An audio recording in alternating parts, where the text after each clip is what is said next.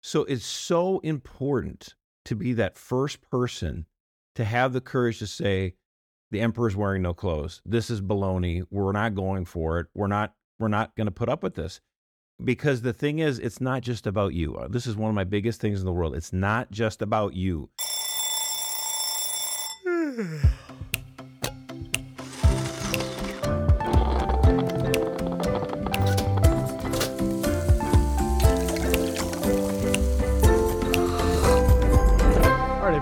Back to the Loopcast, Catholic Vote's weekly rundown of faith, culture, and politics from a Catholic perspective. This week we have me, Erica, and Josh, and we are still talking Dodgers. We're still talking baseball. The reason being, we now have a lot of the responses to the Sisters of Perpetual Indulgence honoring at Dodger Stadium. It's really forced a lot of people to have their feet to the fire, and there was kind of a long period of time where we were we were kind of wondering what is the response going to be? Are people going to respond? And what's the blowback going to be? And I think it's worth recognizing here the, first person to speak up was Arch Archbishop Cordileone. And other people have, but he was the first mover. And Josh, I know you were really impressed by that response. So let's start there. Why were you so impressed by what he had to say? Well, I just I think it gets to the point of courage because the the first person to stand up and say this is wrong is the person that gets attacked. And they threw everything in the kitchen sink at Archbishop Cordileone, and he he just he you know it's funny he's very soft spoken, he's very gentle in his demeanor, but you know his name means heart of a lion. He really does have this courage, right? And so it's really just kind of neat. And and on the same fold, okay, so once he does that, right, he goes out and says, "This is wrong, and we should be able to call it for what it is. This is blasphemy. This is mean.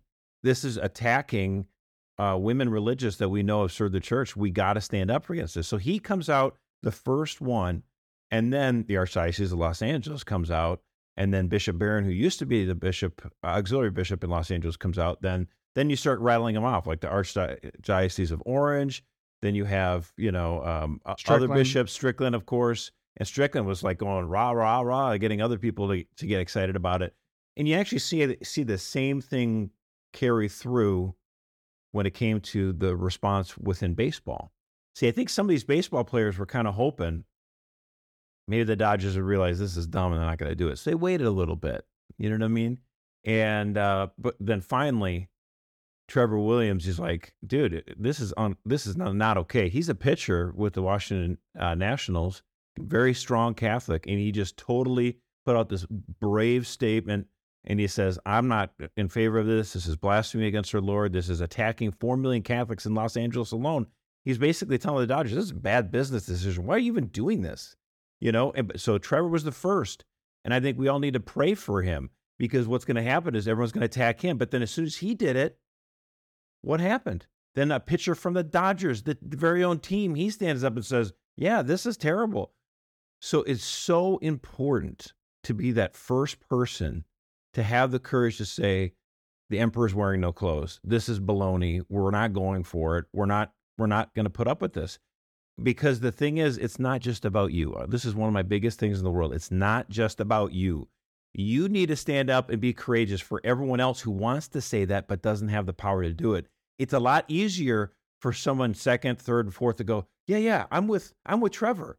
Yeah, yeah, I'm with the bishop in San Francisco. I'm with that. I think he's making a lot of sense. And it's it, you know, it's easy to kind of say, well, why aren't these other people courageous? You know something? It's not easy because you're going to get a whole social media mob yelling at you. And a lot of people have jobs where they could lose it. They lose their jobs because they say something common sense like, this is totally disgusting and gross. And why are we saying that this is just okay? So I applaud Trevor Williams, uh, if I said his name right, the guy from the Nationals. And I applaud Archbishop Cordileone to, as the first people to stand up and say, this is unacceptable. Yeah, and we're actually we're in contact with we're trying to get in contact with Trevor right now to get him on. To I'd love to. talk That'd and, be and hear about that. So if anyone knows Trevor out there, we talk Text to him Lucas, for Lucas us. at CatholicVote.org. Was you can he's email the- us. We'd love to talk to him. He's got the hat, you know, the Washington Nationals. is a big W, and he's he earned his W. that was a great win. Yeah.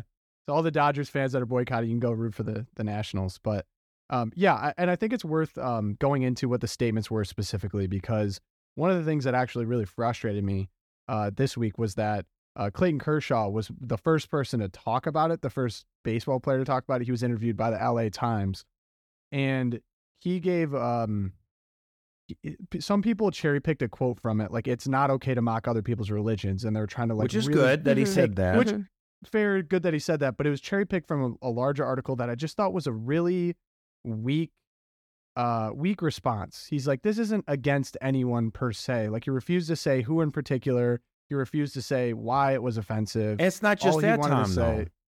It's that he he he went to the Dodgers and say, "Let's bring back this faith and family night." With, with you know, and then and, and so you're basically providing cover for the Dodgers to say, "Well, see, we got We this do thing over here, this right. this this Christian thing, and so the, the Pride thing, it's look, it's not about you've had had Pride Night for 15 years. No one's no one's really up in arms about that anymore. I'm not a fan of it, okay, but no one's up in arms about it. What they're up in arms about is blasphemy. You can have your Pride Night without having blasphemy. So don't let them, Clayton. You- You're you're letting the Dodgers say, "Hey, look at the shiny ball over here," to distract people from what what's going on here. So I agree with you. I think it's horrible that that he did that. I thought it was a, a totally horrible response and a, and a counter witness to the gospel. Right. Yeah, it, well, that's okay. That's the point. I think is is so many people feel like they're beat over the head by other people's versions of Christianity, where the highest ideals and the highest virtues are uh, not offending anyone, being nice, uh, not calling people out by name, not judging people. Anytime you you uh, say something's wrong, you're accused of being judgmental, and that's not for you. You're not supposed to be judgmental. Um, and yeah, so it's I this think, idea. It's this idea of religion being completely and only personal inside of you. Right. That there's no corporal aspect to to, to your religion. Right, And and I, that- I just find that revolting. The mark of a good Christian is someone who never confronts, right? So you never actually confront evil. I was talking about this with a friend last night, and the the idea that oh, you're a bad Christian if you're objecting to this. We're we're hearing this from the Catholic, the liberal left, whatever, whatever you want to label it. But even our in- within our own church, we're hearing from people, oh, you know, it's very complicated. And if you make the Sisters of Perpetual Indulgence feel bad, you're a bad Christian. And you just- Complicated. You ju- it's not complicated. This well, is that's that's, like, that's what they said. yeah. that was the They should he article. feel bad. literally said it's complicated. It was America Magazine, right? yeah, Right, Yep. right. Well, it's like what, what's complicated about it? It's only complicated if you serve two masters. Mhm. Like Yeah. if you worship, you know, the LGBT rainbow cult and try to pretend you're also Christian, then it's That's complicated. complicated. because because they're you know you're going to be each forced to make a choice. Right. Yeah, and like I, I just think it's the same with politicians. It's the same with church uh, officials as well, clergy that refuse to call out evil when you see it right in front of your face. And I just think it turns so many people off to not hear people condemn obvious sin, obvious problem. It's it, politicians do it because they don't want to offend people, lose votes. Clergymen do it because they probably don't want to lose out on people that leave their parish or or lose money or whatever. But the thing is, is like what inspires people, what brings people uh, inspiration is when people address evil head on. And I think that's what Blake Treinen did uh, with his statement. I think that's what Trevor Williams did. I, I just wanted to read a little bit of it uh, because I think it was really, It's really moving. this is what I wish Clayton Kershaw would have said. And I think this is actually a Christian, the true Christian response. Um, so he said, This is Blake Treinen. Uh, I'm disappointed to see the Sisters of Perpetual Indulgence being honored as heroes at Dodger Stadium. Many of their performances are blasphemous, and their work only displays hate and mockery of Catholics and the Christian faith. I understand that playing baseball is a privilege, not a right. My conviction in Jesus Christ will always come first. Since I have been with the Dodgers, they have been at the forefront of supporting a wide variety of groups. However, inviting the Sisters of Perpetual Indulgence to perform disenfranchises a large community and promotes hate of Christians and people of faith. This single event alienates the fans and supporters of the Dodgers, Major League Baseball, and professional sports. People like baseball for its entertainment value and competition. The fans do not want propaganda or politics forced on them. The debate with Bud Light or the debacle with Bud Light and Target should be a warning to companies and professional sports to stay true to their brand and leave the propaganda and politics off the field. I believe Jesus Christ died on the cross for my sins. I believe the word of God is true. And in Galatians 6 7, it says, Do not be deceived. God cannot be mocked. A man reaps what he sows. This group openly mocks Jesus Christ, the cornerstone of my faith, and I want to make it clear that I do not agree nor support the decision of the Dodgers to honor, quote unquote, the Sisters of Perpetual Indulgence. But as for me and my house, we will serve the Lord. Signed Blake Treinen. Erica. Gosh, so that one make you beautiful. I mean, just that statement of faith in the last paragraph. I believe Jesus Christ died on the cross for my sins. I mean, that's the line that right. That's what it's all about, and that's the antidote to what we saw last week as we were going through all of this footage and the, the horrible things the Sisters of Perpetual Indulgence have done. I mean, they have mocked the cross, they have mocked Our Lady, and then to have the pitcher for the Dodgers come out and say, you know, I want to play baseball because all, all these guys who are professional baseball players, they just love the game. They're probably just like, oh my gosh, can we just play baseball? Like, we got to this level, we worked so hard, and now we're being asked to step out in this culture war stuff. But he's just stepping out there and saying, Jesus Christ comes first. There is no game on earth, there's no job on earth. And it seems like uh, we were talking about this too last night, Josh. Um, we, were, we were talking about how we we never know when it's when that choice is going to come into our lives, right? When are we going to be asked to make the statement of faith that Blake Treinen just did? I believe Jesus Christ died on the cross. God will not be mocked. And it'll seem like a little thing. Like for some of us, like Blake, he's the big name in LA, big name in baseball. And it came this week when he said, I have to make a choice and I'm going to choose Jesus Christ. For some of us, it's when our employer tells us, you got to put your pronouns on your name tag, or you have to, you know, compelled speech about X, Y, and Z, or you have to attend this train. So it, it seems like these little things like, is it a really a big deal for Blake to just go play the game, ignore what's going on around you? And he's like, yeah, it is because Jesus Christ comes first. And this is a clear case. Like, there, there's no gray area here. This group mocks our Lord. And he said, This is my moment. I'm going to take it. So, major shout out to Blake Treinen there. And may we all have that same courage when the moment comes to each of us. Absolutely. It kind of reminds me too of like all the martyrs of history had that moment. This is kind of like a a very li- smaller version of that martyrdom. It might be a martyrdom of your public perception or of potential earnings, but we've had Christians in the past literally on their knees, gun to their head, saying this exact same thing and paying the ultimate price. And it's it's a, it's a quick trip to heaven, right? So Catholic vote has kind of been put on a lot of people's radars that maybe didn't really know about it before. I've I've already had a few people who maybe vaguely I knew vaguely knew that I worked for Catholic Vote who have come up to me and have been like, "Oh, you guys are going after the Dodgers." Like, "Thank you." And I guess I've been thinking about there's times where I, I, I wish that Catholic Vote didn't need to exist, of course, right? Because I, I wish that blasphemers wouldn't be getting honored on a national stage or the DOJ isn't coming after people of pro-life convictions.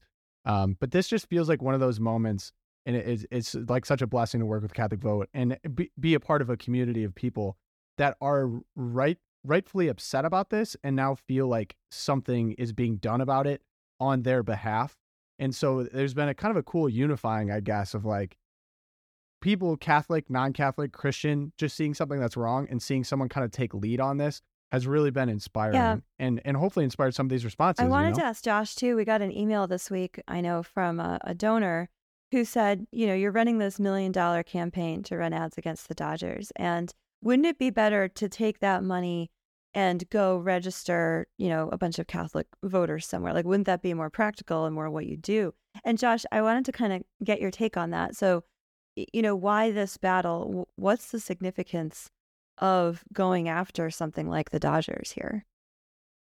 Well, ultimately, I mean, when people talk about that, I always say, uh, you know, as a political organization, we're obviously trying to register more people to vote, let, make sure Catholics are informed about where the candidates stand on all the different issues. That is, of course, important. But like to me, that's important not in and of itself. It's only so that you can hopefully change policy and, and, and get better laws passed, and, and that that will have a better effect on the country that we live in. This is exactly a debate about what does it mean to be a member of our society and our culture are we going to just stand on the sidelines and let a massive corporation and entertainment industry make fun of catholics make fun of our lord and our lady and just disparage it in the most insane mocking way ever this whole group was started like in 1979 as a, a, a poke in the eye to catholics to make fun of us and and to disparage women who have given their careers in service to the Lord. So to me, this this is not a distraction from the, the the point of trying to register more voters. Like this is what we're about. We're about standing up for the faith. Like this is exactly what it is. This is this is what we do.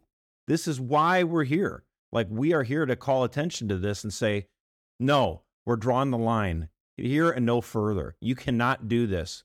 We're not going to allow this to become a new thing where every corporation lines up and says, we're for the SPI as well because they're they do charitable work. I mean, give me a break.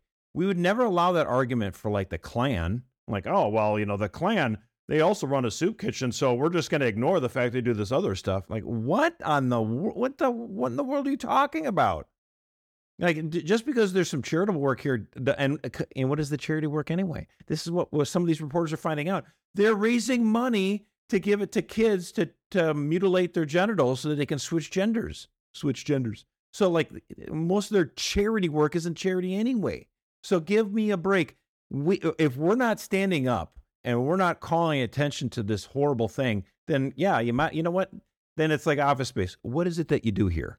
Exactly. Yeah. Completely agree. And you made a great point. I was talking to a donor actually over the weekend whose daughter is making her final vows. I think she's becoming she's she's becoming a nun. I can't remember what order.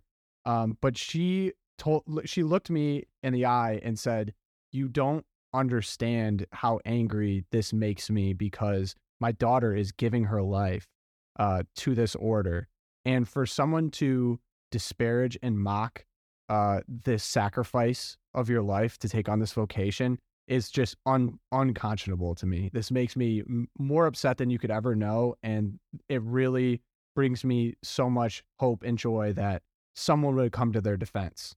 And, and a lot of the bishops did as well, or like eh, Cordileone specifically is like the, the, they always talk about these sisters of perpetual, perpetual indulgence. Oh, they did all this work for AIDS. Do you know who was serving people with AIDS before the sisters? The Catholic nuns. Actual nuns actual nuns. Well, and actually, so, that whole thing that's what that's what the one writer with American Magazine who wrote that he had complicated feelings on it.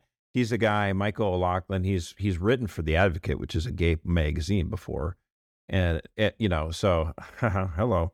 And his whole point with this is that in the battle in the 1980s, the bishops were just not doing anything, and they're afraid, well, because homosexuality is bad and all this stuff, and da da da. So they're totally misrepresenting the story. I mean, the fact is, there were a lot of uh, uh, Catholics were saying, "Hey, you know, you should not have sex with other men, especially if this AIDS is going around through the 80s. Like, stop having sex with other men. Like, you're, you know, and like, well, we can't do that. It's just like COVID. Like, we can't shut down the bathhouses. We can't shut down the, the strip clubs. We can't shut down the casinos. The vices, we need to be able to have a- pure access to all these vices, you know, and it's like, so they, they would disparage the bishops because the bishops wouldn't say, oh, well, you know, yes to whatever you want. You know, the the answer is that men should have sex with men wearing condoms, not that they should not have sex. it's like, um, hello, you should.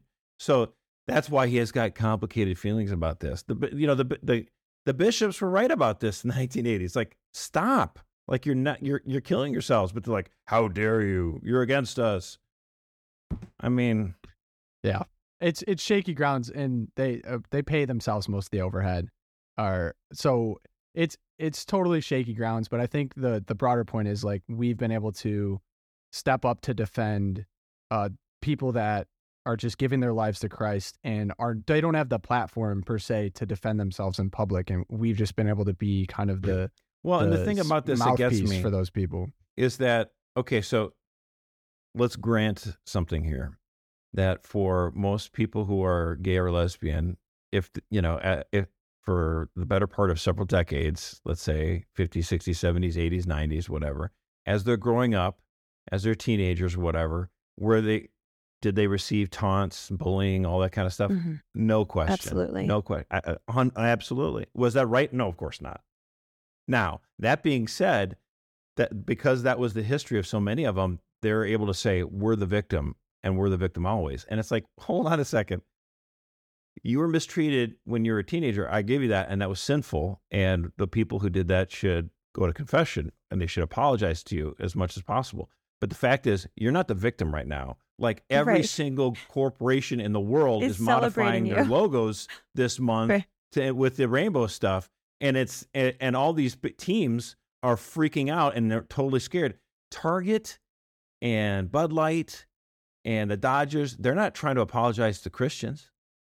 No. right? They're like they're freaking out that the that the Rainbow Mafia is going to come after them. So they're like, that's why they, they're calling this whole thing like with Bud Light a no-win scenario because all the all It the market no-win It is. scenario. all the yeah. market guys are like, well, there's no way Bud Light's going to say we we went, you know, we went too far, and you guys are trying to push us off a cliff. So there's no moment. So Bill Clinton had this Sister Souljah moment where he finally said to some of the more hardcore black activists, "I can't go for it. You you did a line too far. I can't do it."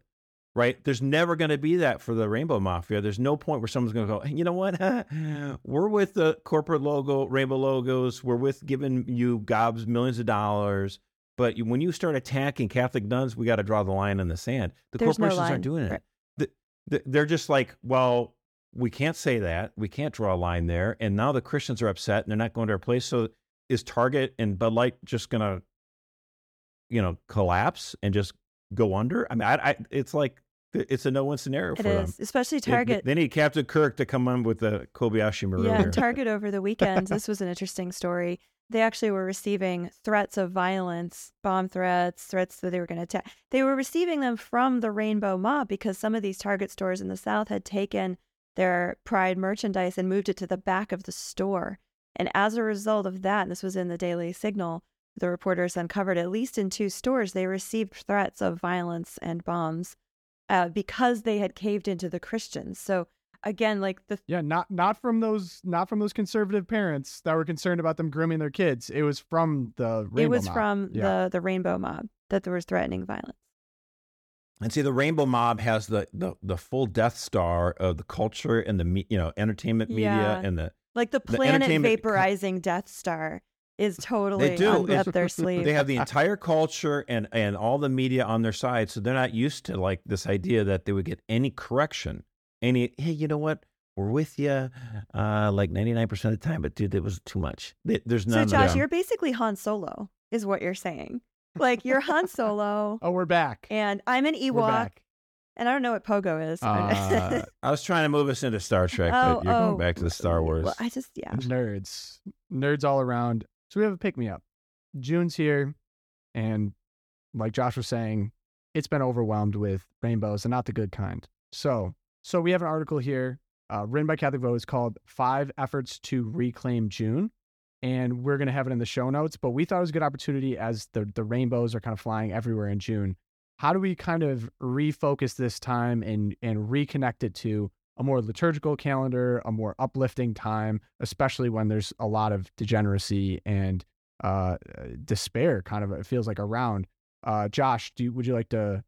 I mean, you have a yellow shirt on. You're not usually a yellow guy. Yeah, Erica had that great interview, obviously, with Robbie George. He had an idea for Fidelity Month. So watch that interview. That was pretty good. Uh, but it's just right. You just feel like you're drowning in like this sea of rainbow stuff. And so that article's got five different ways you can try to reclaim the month. Actually, uh, shout out to Matt Fradd. I got a, I got a, I got a T-shirt here. oh check it Reclaim the month, with the Reclaim the Sacred month. Heart.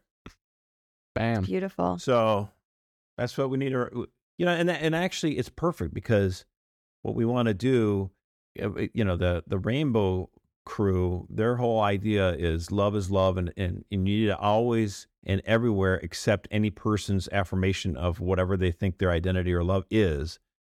And that's not going to lead to true happiness. If we really believe in true happiness, understanding who we are as men and as women, the heart of Jesus is is Mhm. is really what we need to do. It, it's the sacrificial love. amen It, it's you know, and it's like if we had a month dedicated to to male and female lust that was that was disordered, we would also have to stand up and say this is Yeah. horrible. You know, like hey, Adultery let's have a whole month. month dedicated. Yeah, let's have a whole month. Let's have December be you know Playboy month. Like, no, that's not. No, what? No, no, stop. That would be stupid. That would be wrong. It's, you it's know, a positive, po- uh, positive Mm-hmm. vision. Well, and I love the way I love Matt Fradd's um the reclaim idea because it really points out that the month of June has for hundreds of years been dedicated for Catholics to the Sacred Heart of Jesus. We have the Feast of the Immaculate Heart of Mary in the same month, and the Most Chaste Heart of Joseph is at the end of June. So it really is the month of the heart of our faith. And the idea was saying it's reclaim the month. It's like, no, no, this was ours first. This is the it's not Right, ours, yeah. it's Christ. This is Christ's month first. And you the Rainbow Mafia, like You're a blip on the historical screen. Uh, screen. I can't even talk. You're a blip on the historical timeline. You're you're you're the the most recent manifestation of Satan's attempt to rule the world, and you're not going to win. We're reclaiming the month.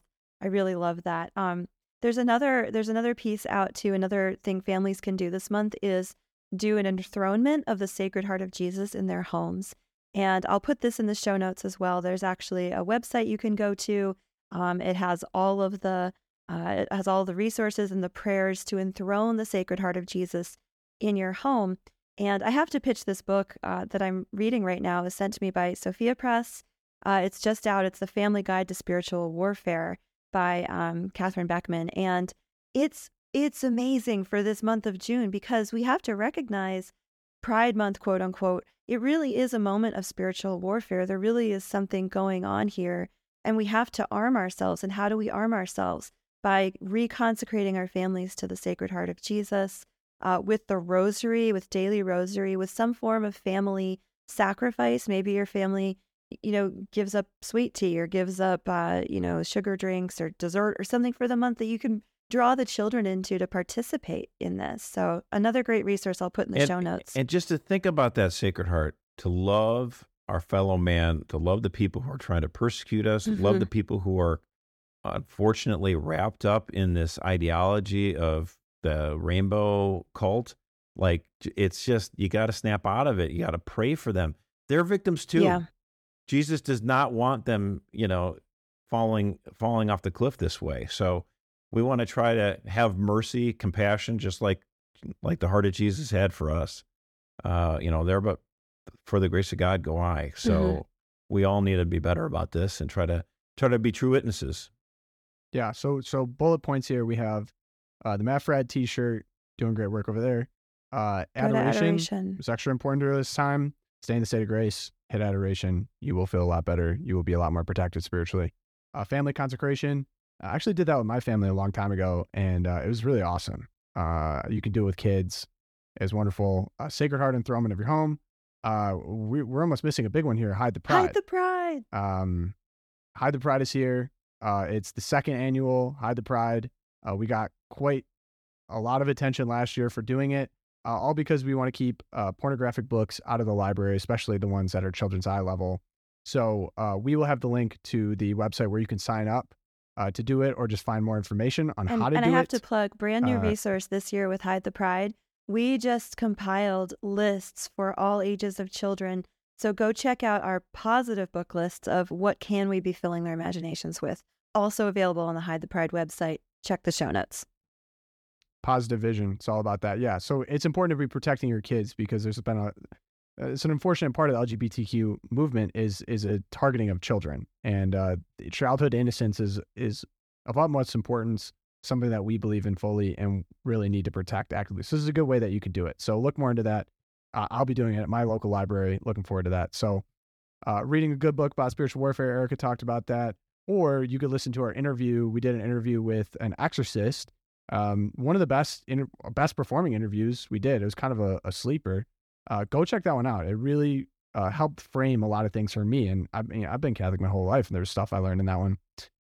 Uh, and then offer the family sacrifice. So that being said, uh, we have to talk about the uh, super exciting uh, debt ceiling. America spends and spends and spends and spends, and the bill is coming due here. And what do we do, Josh? Or actually, no, we're gonna start. Erica, if you could just, you did a lot of research on this where are we at right now with the debt ceiling? And Josh has hot takes, so we'll hold right. those. So the debt ceiling, uh, this has been all over the news. Kevin McCarthy and Joe Biden over the last weekend, couple weeks, uh, finally met. Joe Biden, of course, President Biden has been saying, "I will not negotiate. I will not negotiate. No negotiations." And then they negotiated over the weekend, and people on both sides of the aisle are claiming great victory. So Joe Biden, hero for the left and you know Democratic progressives, and Kevin McCarthy is touting it as, wow, I got all of these concessions. And and of course the the whole the crux of the matter is the United States has surpassed its $31.4 trillion debt ceiling. Um, now Congress has to raise it or we default on the debt. This happens once or twice every year. It's always a big political drama. So, what exactly were the concessions that McCarthy got out of Biden. Well, the first concession was that they came to the table at all. So in a way, you know, Biden was saying, I won't do it, I won't do it. And then he did it. So that kind of like feels good, I guess. But then also, Biden is going to have to collect student loan payments. So sorry, guys, who are going to, you know, get out of your $40,000 of debt. You are going to have to pay the Gosh. loans back. So that's a good thing. Uh, it's going to suspend the debt limit until 2025. So it's kicking the can down the road a little bit. We are capping some spending growth over the next two years, except in the areas of defense and veterans. Uh, we're raising the age of food stamp recipients to 55, subject to work requirements. So now you you have to work until you're 55 in order to continue to get supplemental food benefits.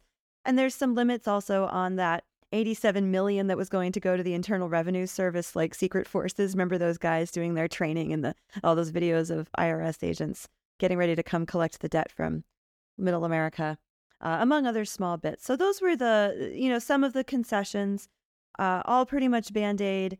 And of course, the conservative critique from the Freedom Caucus, Chip Roy, um, was that it's not a long term solution. They have a very purist angle, as it were. They're, they're coming at it as okay, we just need to, you know, meet interest payments on our loans, pay down the outstanding debt, limit the spending.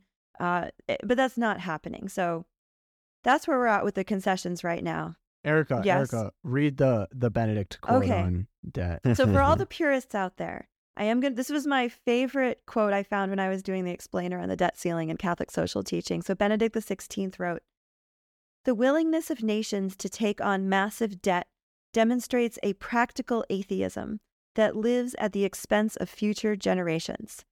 This is a moral failure to practice solidarity with our posterity," Benedict stated. "We live on the basis of appearances and the huge debts and just to say, like, this is the largest debt of any empire ever in the history of the planet, the United States debt. The huge debts are meanwhile treated as something that we are simply entitled to.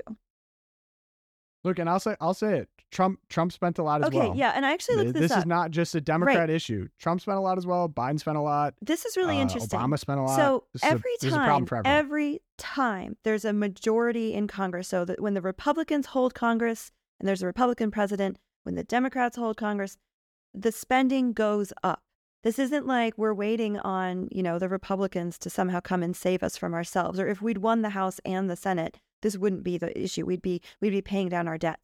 But every time in history, like you said, under Trump the spending went crazy, under Bush the spending went crazy. It goes crazier under the Democrats, like to be fair. Uh, Eh, oh, uh, historical fact check from Josh. Go. well, I mean, I would never want Democrats in power because they're bloodthirsty baby killers.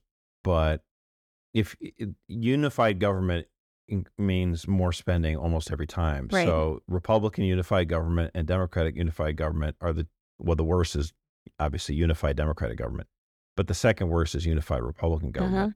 The if, if oh, you only cared about government spending and that was your only issue, and you didn't care about the fact that babies are being killed, which is obviously, hello, you're crazy then. The best situation from just a practical government spending standpoint would be a Republican Congress and a Democratic president.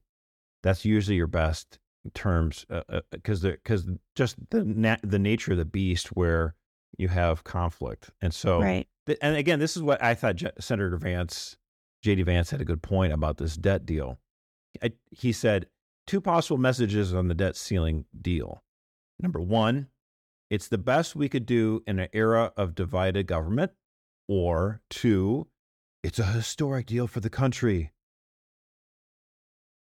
He says the first might be true. the second is obviously false. Right. Our base would be a lot less angry if our leaders were honest. And so I applauded for the honesty. It's like this we good ha- point. we the Republicans were supposed to win humongous in the midterms, and they not only did not retake the Senate, they barely took the House like by a sliver. So they have like a three or four seat majority. I mean, it's like the tiniest ever. And so, and that's why it took 15 rounds for the speaker to even get elected. And and so that you were able to hold the president and the Democratic Senate to some terms. I guess go for it. Good. Glad you got it done. But here's the funny thing people who are concerned about spending.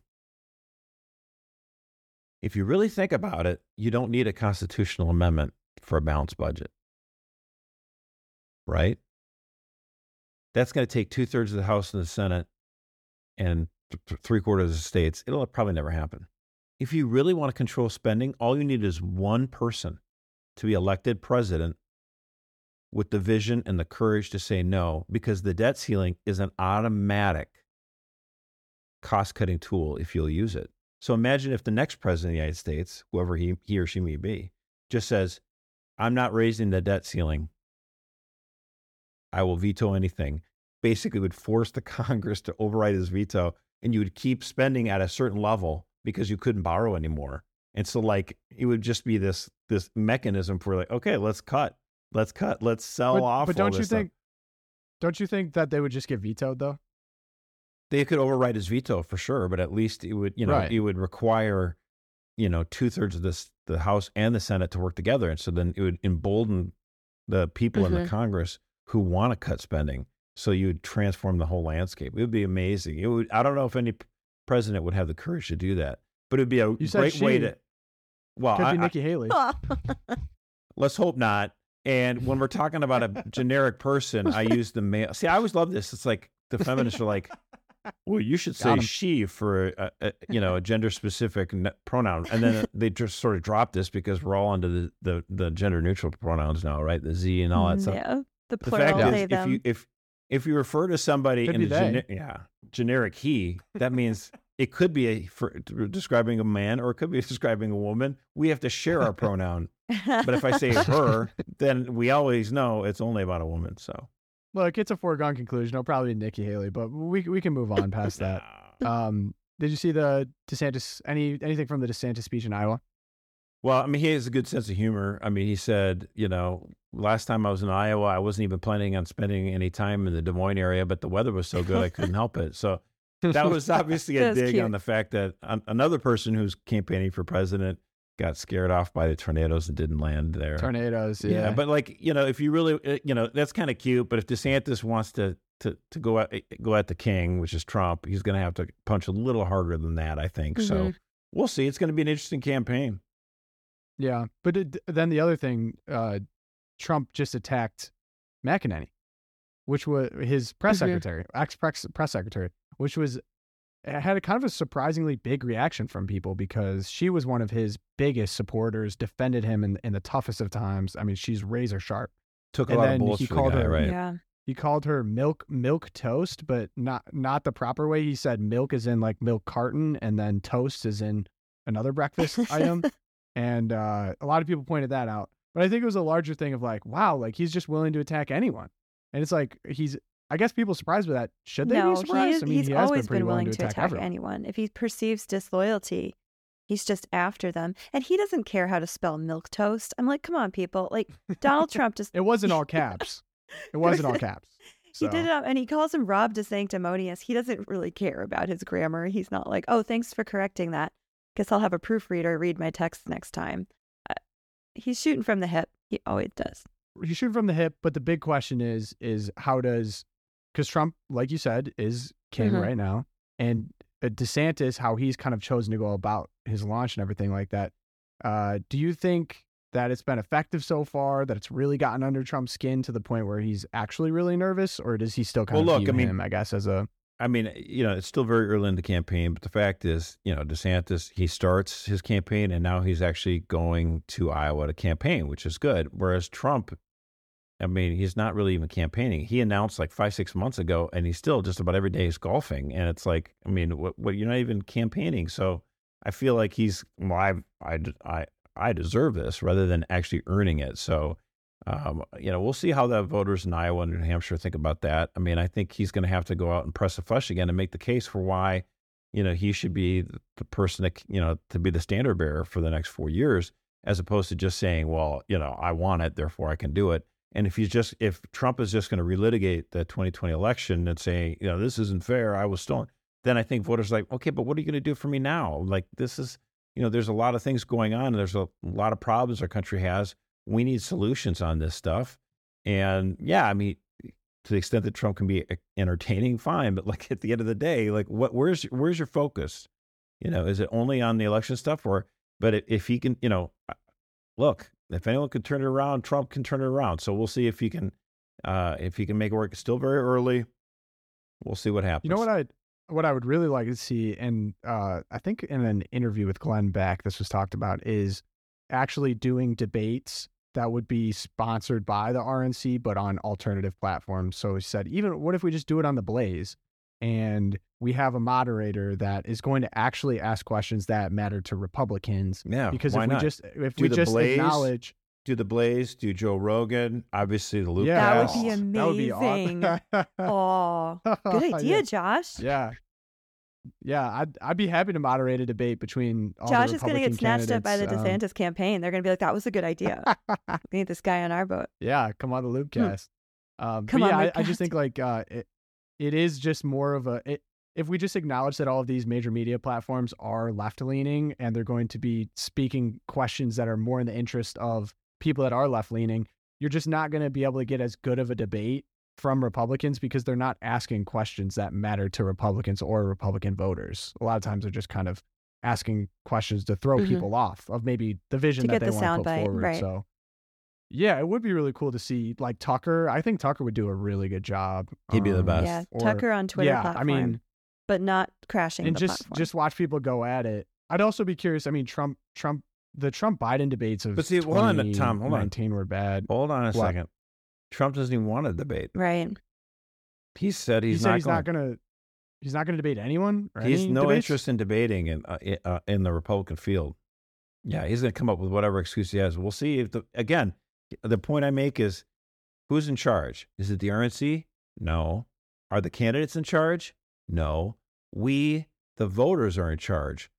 And so, if the candidates say we don't want to debate, it's like okay, well, that'll make a that'll help inform our decision on who to support. And so, I you know, ultimately in this country, the power rests in we the people. And if we say to these candidates, listen, if you don't get up there and duke it out and show me that you got enough toughness to last it out, then how am I going to su- support you in the general when you got to go against the 800 pound gorilla of the mainstream media, you know, the, the Death Star? So, um, I, you know, I, Trump saying he's not going to debate. We'll see how long that lasts. But I mean, to me, it's like get out there. This is what this is. You're asking to be the privilege to be the standard bearer.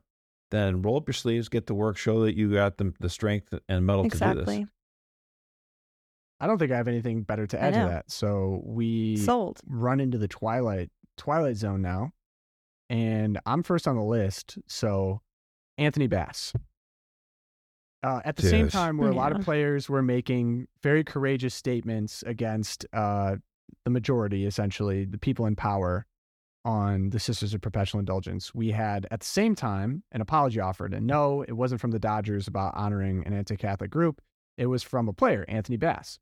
He plays for the Blue Jays, and he. I mean, I'm gonna play it. I'll I'll play it. Here it is. I recognized yesterday uh, I made a post that was hurtful to the Pride community, which includes friends of mine and close family members of mine, and I am truly sorry for that. Um, I just spoke with my teammates to, and shared with them my actions yesterday. I apologize with them. And as of right now, I'm using the Blue Jays resources to better educate myself, to make better decisions moving forward.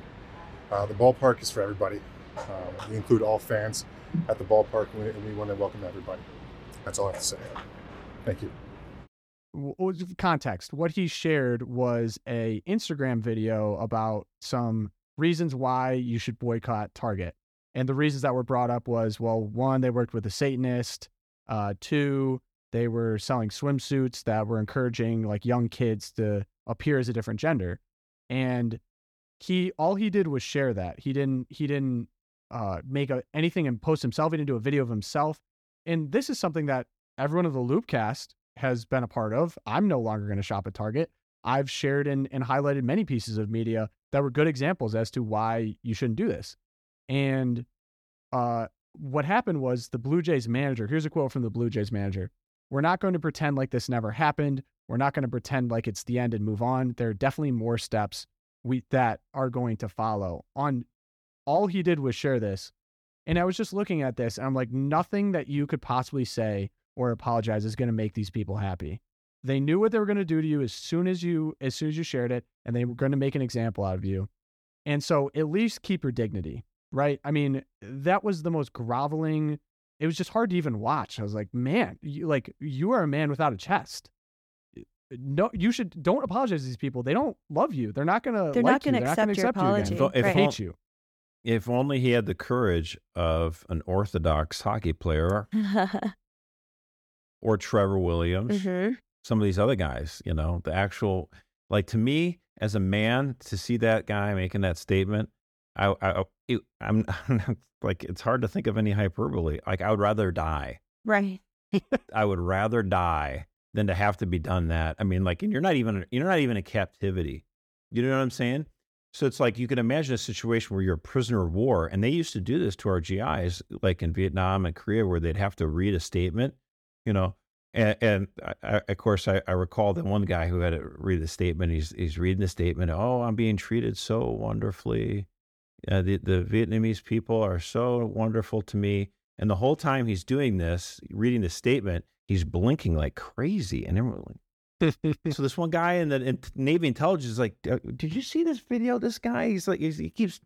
It looks like he's blinking." So he figured out what the heck is going on. He's tweet. He, he- uh, he's blinking the words torture, Mm. Mhm. and everyone In Morse realized, "Oh my gosh!" Mhm. In Morse code by his blinking, and so they realized this guy was was letting people know that he was being tortured, and it would change the game. We realized that the the Viet, North Vietnamese were were mistreating our guy. That guy Jeremiah Denton was a hero. He eventually got elected to the United States Senate, by the way, Mhm. and it was Wrote just a a great, great book. American. Did, did you see? book. Did you see Anthony Bass? Was he blanking? I wasn't. Yeah, no, no. code. Uh, go ahead. Let's, Okay. let's roll the tape. I don't think so. Yeah. yeah. But I, Christians, like that's a normal Christian opinion that I'd say most of the country Mhm. feels right now. And all he was was upset that that Target is supporting uh, Satanism and tucking. insane gender ideology and Right. Satanism.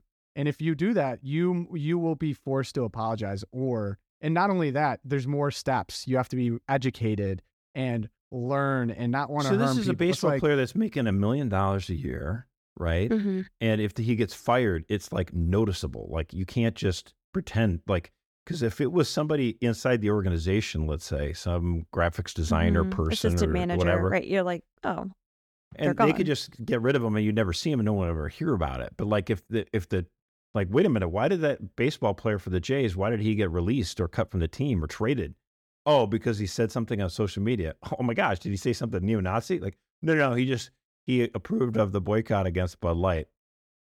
What? Right. like, hey, and I, this is where I think actually there's an opportunity for a presidential candidate to say we need protections against complete viewpoint discrimination. You shouldn't lose your job if you tweet in favor of a boycott against Bud Light. You know what I'm saying? And there shouldn't be banks shouldn't be able to unbank you if you don't have the right political views. Like so that doesn't exist right now for not really. I don't mean, know in, the, in the Canada only, the only Blue Jays, but- anti-discrimination stuff that we have right now is if you mistreat people on the basis of skin color or sex or orientation, that kind of stuff. That's what we have it for. Which okay, so we have it for that. But like, wait a minute now, you can just fire somebody because they tweet. You know, no, they didn't actually fire the the, the Blue Jay guy because he read the. You he know, read his he statement. read his, right. He had his, his education. surrender. which there's more to come, and they might fire him Right. anyway. That's the thing, Erica. You always bring up. Well, no, it's harder for them because actually, the here's the thing: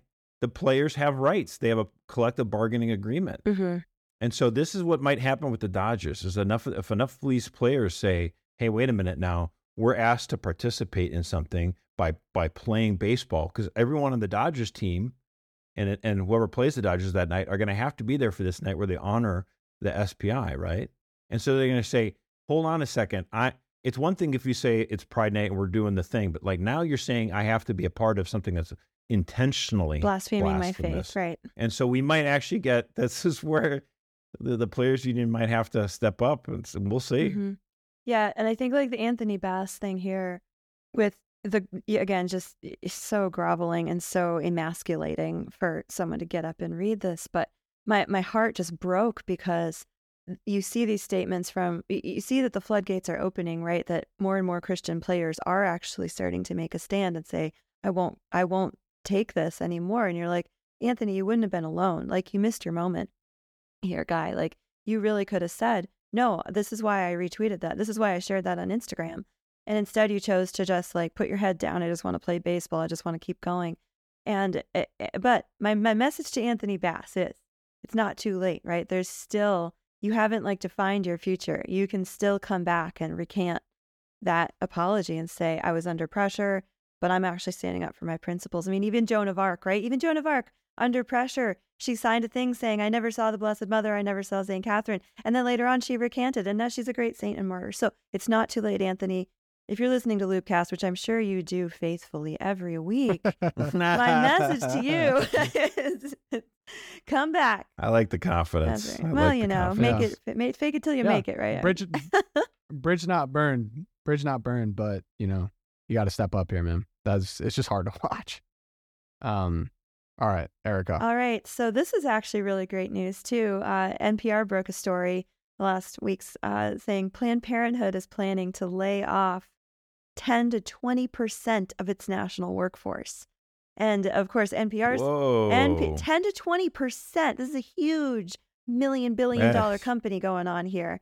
They're planning That's to lay of off. That's a lot of people. And of course, NPR paints this as a great tragedy. And whose fault is it? The MAGA Supreme Court justices who overturned Roe v. Wade. And then I thought, wait a minute, Wait, wait a minute. What? How much?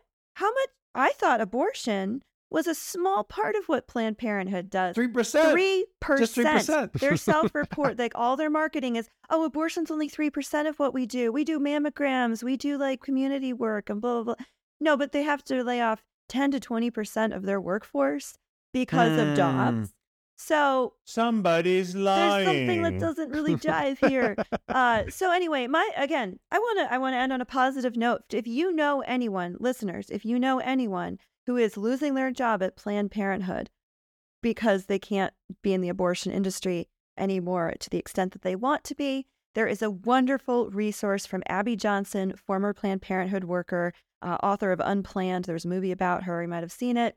Uh, called "And Then There Were None" is her organization and it actually exists to help people who want to leave the abortion industry, or in this case, are maybe being forced to leave the abortion industry.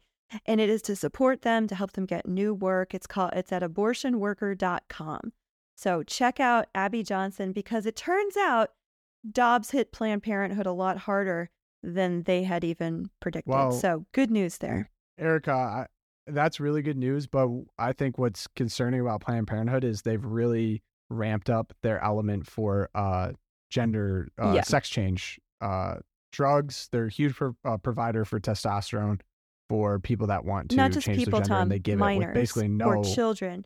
They minors, want Right. to do it kids, without telling their parents. kids with like right. no no telling their parents after one or two visits they're giving it to them so that's kind of a concerning rise too and i think that's why it continues legislation is important and a lot of these boycotts and erica we were talking about this like it's exciting to see real change but the, the thing that needs to come with all of the excitement on boycotts and the wins there needs to be power actually changed here there needs to be actual uh, wins in terms of new legislation in terms of new representatives.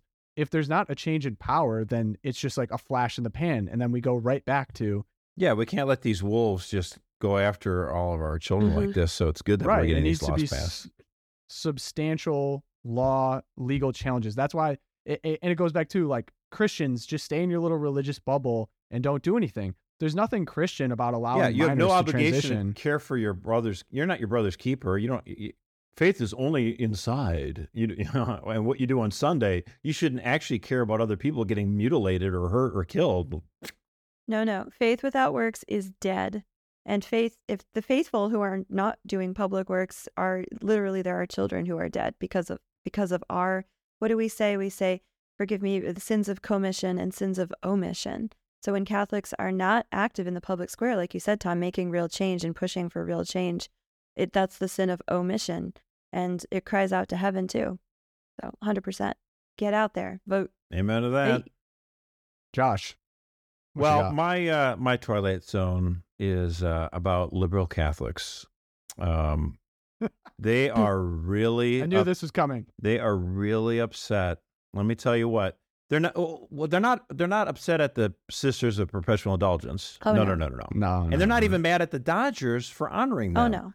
No, you see, liberal Catholics are mad at you and me because we're the ones sounding the alarms over this blasphemy. There's this guy, most of the audience probably hasn't heard of him. His name is D.W. Lafferty. He's this liberal Catholic agitator online. You know, he's just so crazy. He goes, he said this, he tweeted this out. The only reason any of us are talking about this or know about this is because it's being intentionally magnified 1000% to get people angry. It's been going on for quite a while now, and it's not good to feed this ugly anger machine.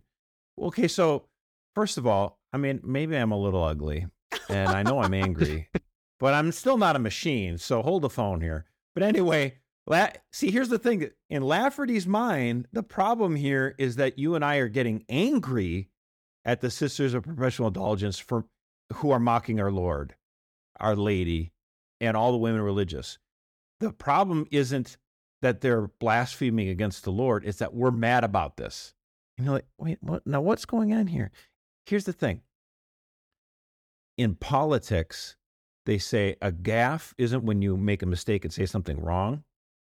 In politics, a gaffe is when you unintentionally, accidentally tell the truth. That's the real gaffe. And that's what happened with Lafferty. He says, seriously, he's, he's, he's admonishing his fellow liberal Catholic followers on social media. He goes, don't, he said, quote, seriously, don't take the bait. It's just another serving of outrage on your social media plate to get you to fume about HTML, LGBT people and vote a certain way. Now, did you catch that? The concern isn't about drag queen nuns. The concern isn't about mocking our Lord and all the women religious who are serving their, giving their entire life services. That's not the problem. The problem is that someone might get angry and not vote for Democrats because in the liberal Catholic mind, it, the, the, the only unforgivable sin isn't against the Holy Spirit, it's against the Democratic Party. So don't you ever go against the Democratic Party. And that's why you have these people, like we mentioned earlier from America Magazine. He's so conflicted. He's he's so it's I have complicated feelings about this. You only have complicated feelings because you're trying to serve two masters. It's not complicated, buddy. Mm-hmm. Blasphemy is bad. No. It's pretty simple. And wait, and uh, for those that don't know, there's a connection actually between the Sisters of Perpetual Indulgence and the Biden administration. Oh, oh my gosh, right. this is great. This is Twilight. Let's cap it off, Tom. Sam Brinton, right? The guy who was working in the Department of Transportation and he's going through Luggage luggages Steve. and he's pulling out clothes that he likes, right? I mean, the guy was, and so they finally had to let him go. I mean, he was just uh, what a He's goof. stealing luggage. He's stealing, stealing people's, luggage. people's luggage from the airport, taking it, and then he'd wear Yeah. their clothes, Right. Female And- clothes, women's clothes. Right. female clothes, because he's an interesting cat. But anyway, comes to find out, someone someone looked at a picture of the Sisters of Perpe- Perpetual Indulgence all styled up. It's like, oh, that guy looks kind of familiar. Bottom right corner. Turns out. Boom. Turns out Sam Brinton. Sam Yep. Led the chapter of the DC version of the Sisters of Perpetual Indulgence. So Close ties. actually by supporting the sisters and by seeing as what they're doing is good, having complicated feelings, it is connected to the Biden administration. It is connected to the Democrats. The Biden administration looked over this guy's resume and didn't see this as a red flag, but thought, hey, this Well, uh, no. the kind of guy we want to hire. We hate Catholics. Yeah, I mean, uh, Well, that also, by the way, it will. I know that Joe Biden has been so egregious in his support of abortion, so egregious in his support of sex changes for minors, you know, gender mutilation. And he was the first, per, you know, he had he participated in a same-sex so-called wedding at the White House when he was vice president. So he's, his his record is egregious. But I am still not going to give him a pass on this he always talks about how much he loves nuns and the sisters and all that Mm. Catholic stuff. school. In his He background, growing up in Catholic schools, he kept talking about it. So many comedians would talk about how the nuns would slap him on the wrist, you know, all that kind of stuff. Joe Biden would talk affectionately about nuns, Mhm. and yet he has not said a word silence. against this. So, uh, you Catholics need to understand that we cannot be played by this by by politicians who who who who say, "Hey, I got a rosary. I, I got ashes on my forehead. Ash Wednesday. I love nuns." And, and and allow them to distract you from the absolute baloney. And it's not like they weren't asked. EWTN reporter Owen Jensen, I love this guy. Gets up there at the White House press conference and he's asking the the spokesman, "Hey, what, what's going on with this? The president Catholic. He likes to be, you know, talk about his Catholic faith, and yet the Dodgers are supporting this this group that's offending." And she's like, "Ah, no, no, We don't talk about baseball. Like, oh, but Yeah. you have Ted Lasso No up there. But you have Brittney Griner, the base, the basketball star. Like, but uh, yeah. no, I mean we can point out. And every championship team, every championship go- team goes to the White House too. So don't. The Dodgers have been there. Oh, the president is above baseball. Yeah, and like, look, we can point out the Give me hypocrisy. a break. We can keep pointing out the hypocrisy. They don't Yeah. care. They don't care that we're pointing out the hypocrisy. no, no. no. The bottom line is, don't be fooled. This is evil. yeah. Push back. Erica, that is such a great. You, you, you- they brought a fictional soccer team to the White House. And like, yeah, we got nothing to say on the anti-Catholic group of the Dodgers. Give me a Oh, break. it's so good. Yeah, I think um, this is really like this is uh education. People need to know this. Like, this is why the Loopcast exists. Why the Loop exists, and and for people that. I hope you guys are having conversations with people about this because this has actually been a really good conversation starter for a lot of people. And it's just a good opening to be like, hey, it's important that you know the truth and you see news and culture from a Catholic perspective. So share the loop. And it's like you You know? said, Tom.